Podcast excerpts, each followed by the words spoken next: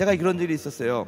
네팔에서 살 때인데 나름대로 열심히 충성을 다해서 사역을 했는데 그분은 네팔에 한 번도 와보지도 않았, 않았으면서 저를 이유 없이 미워해요. 그리고 한 번도 그분하고 얘기한 적이 없는 데서 보고 교만하다고 그러고 버릇을 고쳐줘야 된다 그러고 그러면서 무슨 지원하게 한 것도 그렇고 뭐도 한 것도 그렇고 막 갑자기 욱하네요 지금도. 기도를 열심히 했는데 하나님이 은혜를 주셔가지고 그를 용서하기로 했습니다. 그런데 어느 날 어디로 가고 있었습니다. 날씨가 너무 좋고 그날 설교도 너무 잘했기 때문에 기분 최고로 좋았습니다. 나름대로 만족감을 가지고 운전을 쫙 하면서 콧노래를 부르고 갔습니다. 예수님 때문에 형제를 사랑합니다. 근데 갑자기 내 마음속에서부터 익숙한 음성이 들리기 시작한 것입니다. 성우야, 너 그 사람을 사랑해야 된다.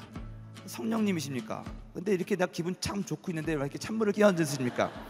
미워하지도 않고 사랑하지도 않고 나는 아무런 상관이 없는 사람입니다. 그랬더니 그거 사, 미워하는 거다. 그를 축복해주고 그를 사랑하라는 거예요. 아니 내가 그한테 보복하지만 않으면 사랑하는 거지. 꼭 그렇게 사람 마음을 이렇게 후비 파야지 속이 시원하겠습니까? 예수님 때문에 그 사람 이름을 넣어가지고 그 사람을 사랑합니다. 노래를 부르래요. 근데 하기 싫었어요. 운전하다가 한번 불러봤습니다. 예수님 때문에 그 인간을 사랑. 에이, 나중에는 피눈물이 나오는 거예요. 가혹한 벌 아닙니까? 굳이 내가 그 사람 축복 안 해도 되는 것인데 왜 자꾸 이렇게 나를 힘들게 하십니까? 진짜 날 사랑하는 거 맞습니까? 결국에는 예수님 때문에 그 사람을 사랑합니다.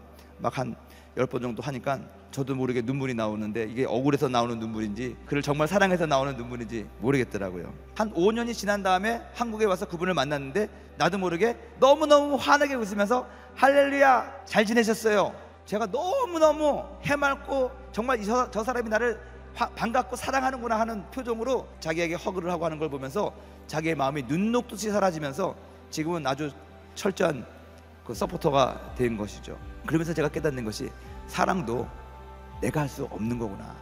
성령께서 하게 하셔야 되는 것이구나. 성교도 마찬가지고 우리들의 살아가는 모든 범사가 저는 마찬가지라고 생각합니다.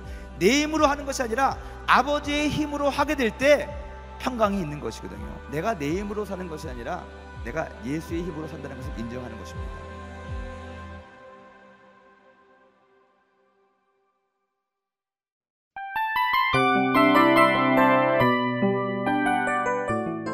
이 프로그램은 청취자 여러분의 소중한 후원으로 제작됩니다.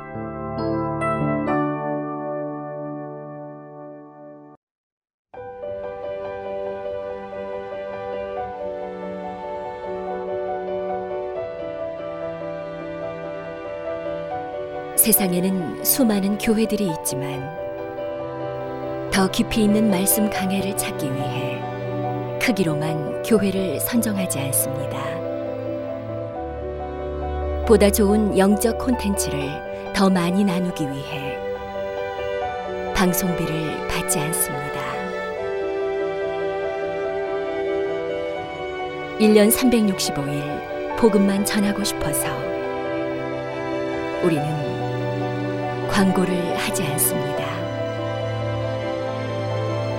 온누리의 복음을 땅끝까지